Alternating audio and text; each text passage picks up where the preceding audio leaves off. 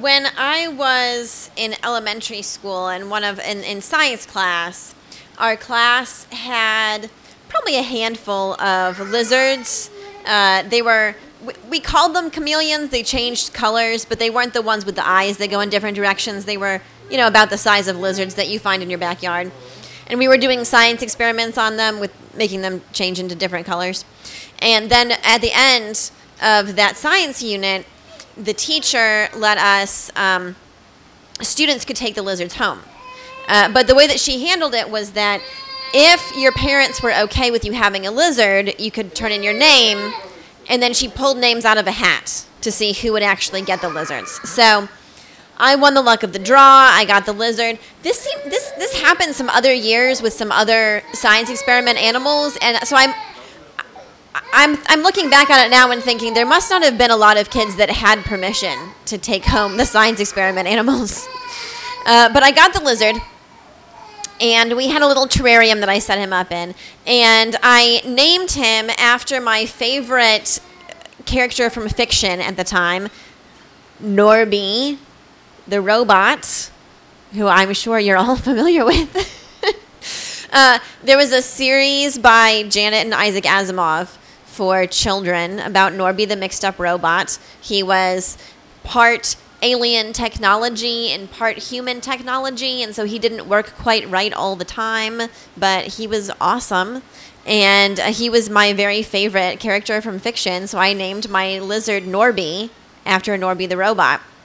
And not only did I love Norby, but my father loved Norby. My father was unemployed at the time, and I found out quickly that when I was gone at school school all day, Norby and his terrarium went with my father all over the house. You know, he went over here where he was working on applications, and he went over here where he was eating his lunch, and he just, you know, was a constant companion. And one day I got home from school and I said, Hey, Dad, how's Norby? And he said, Well, Norby died today. I said, What? And he goes, Oh, no, just kidding. He's fine. He's right here in his terrarium. And, and uh, you know, I was relieved that Norby was fine. And so a few weeks later, on the weekend, when my sister and I were out in the backyard swinging on the swing set, um, my dad was out on the back porch and he was doing some work and Norby was there next to him in his little terrarium on on the on the back deck. And we were swinging and swinging and we were out there for hours and hours and then all of a sudden my dad looks down and he goes, "Oh." And I said, "What is it?" And he said, ah, Norby's not looking so good. And I said, Yeah, whatever. You're just you're just pulling my leg again. And he said, No, no, you might want to come up here and check on him. So I went up through the house and I got up onto the, the back deck. And I went out and I looked in the terrarium. And Norby was black. He was black and he had a hole in him. And, you know, lizards are cold blooded. So they're not very good at regulating their own body temperature.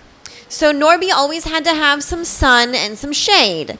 And what had happened was that when my father had taken Norby out on the porch with him, he had had some sun and some shade provided by the little stick that was in his terrarium.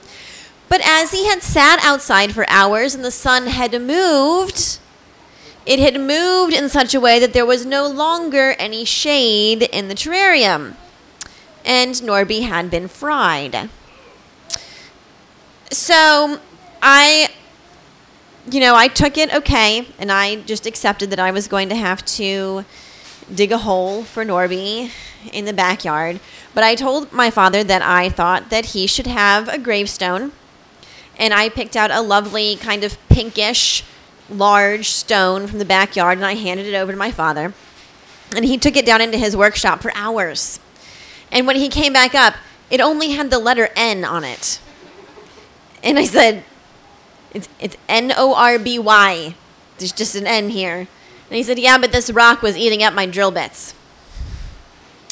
So I buried Norby in the backyard with the pink rock that had an N on it.